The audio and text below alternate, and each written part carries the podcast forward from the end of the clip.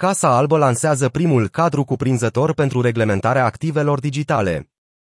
Casa Albă a lansat primul cadru cuprinzător pentru dezvoltarea responsabilă a activelor digitale, subliniind concluziile și recomandările diferitelor agenții federale în urma unui studiu de șase luni asupra industriei cripto. Directiva privind cercetarea industriei cripto a fost dată în ordinul executiv al președintelui Biden semnat în martie a acestui an. Asemenea ordinului executiv, cadrul cuprinzător de astăzi nu stabilește nicio legislație nouă, ci oferă mai degrabă o viziune mai clară asupra reglementărilor cripto din SUA.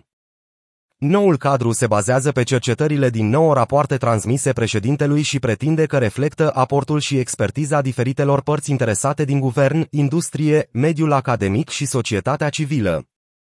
Accentul lor este larg, iar recomandările includ nu doar cele evidente, cum ar fi protecția consumatorilor, mediul și securitatea națională, ci merg un pas mai departe pentru a consolida rolul SUA ca lider mondial în domeniul cripto, încurajând inovația din sectorul privat și colaborând la nivel internațional. Cadrul este împărțit în secțiuni intitulate Protejarea consumatorilor, investitorilor și întreprinderilor, promovarea accesului la servicii financiare sigure și accesibile, sprijinirea stabilității financiare, avansarea inovării responsabile, consolidarea leadership-ului financiar și a competitivității noastre globale, combaterea finanțării ilicite și explorarea unei monede digitale a Băncii Centrale din SUA, CBDC. Recomandările cadrului legislativ Cadrul oferă autorităților de reglementare precum Comisia pentru Bursă și Valori Mobiliare al Statelor Unite, SEC și Commodity Futures Trading Commission, CFTC, undă verde pentru a continua coordonarea eforturilor de aplicare a legii în industrie și pentru a face schimb de date cu privire la plângerile consumatorilor în acest domeniu.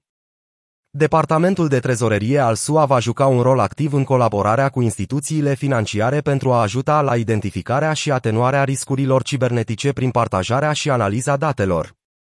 De asemenea, trezoreria este responsabilă de colaborarea cu autoritățile de reglementare pentru a se asigura că companiile cripto primesc îndrumări de reglementare. Trezoreria va extinde acest rol și aliaților SUA prin intermediul organizațiilor internaționale precum Organizația pentru Cooperare și Dezvoltare Economică, OCDE și Consiliul pentru Stabilitate Financiară, FSB. Se așteaptă ca trezoreria să finalizeze o evaluare a riscului financiar ilicit privind finanțarea descentralizată până la sfârșitul lunii februarie 2023 și o evaluare a NFT-urilor până în iulie 2023. Președintele Biden însuși va trebui să decidă dacă să solicite Congresului să modifice legea privind secretul bancar, reglementările și legile care interzic transferurile de bani fără licență pentru a se aplica în mod explicit furnizorilor de servicii de active digitale, inclusiv schimburile de active digitale și platformelor de NFT-uri.